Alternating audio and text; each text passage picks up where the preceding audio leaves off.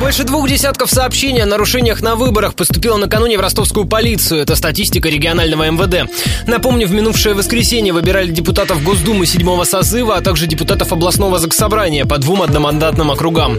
Накануне в соцсетях появилось несколько видео с нарушениями. Например, в детском саду на Жукова, в почтовом отделении на Мадаяна и 12-й гимназии на Комсомольской. Эти случаи должны проверить региональная прокуратура. Несмотря на запрос федеральных властей на честный результат, бюрократия на местах часто мешала работе Центральной избирательной комиссии, рассказала председатель ЦИК Элла Памфилова. То, что касается бюрократии, скажу честно, не думайте, что так просто она взяла под козырек и начала жить по-новому. Увы, нет. Во многих регионах мы испытали невероятное давление. Мои коллеги это испытывали, им буквально выламывали руки. Мне пришлось работать, скажем, определенным пугалом. А что делать? По результатам подсчета 90% голосов побеждает в парламентских выборах «Единая Россия» 54%, КПРФ набирает 13,5%, с минимальным отрывом идет ЛДПР, а у «Справедливой России» немногим больше 6%.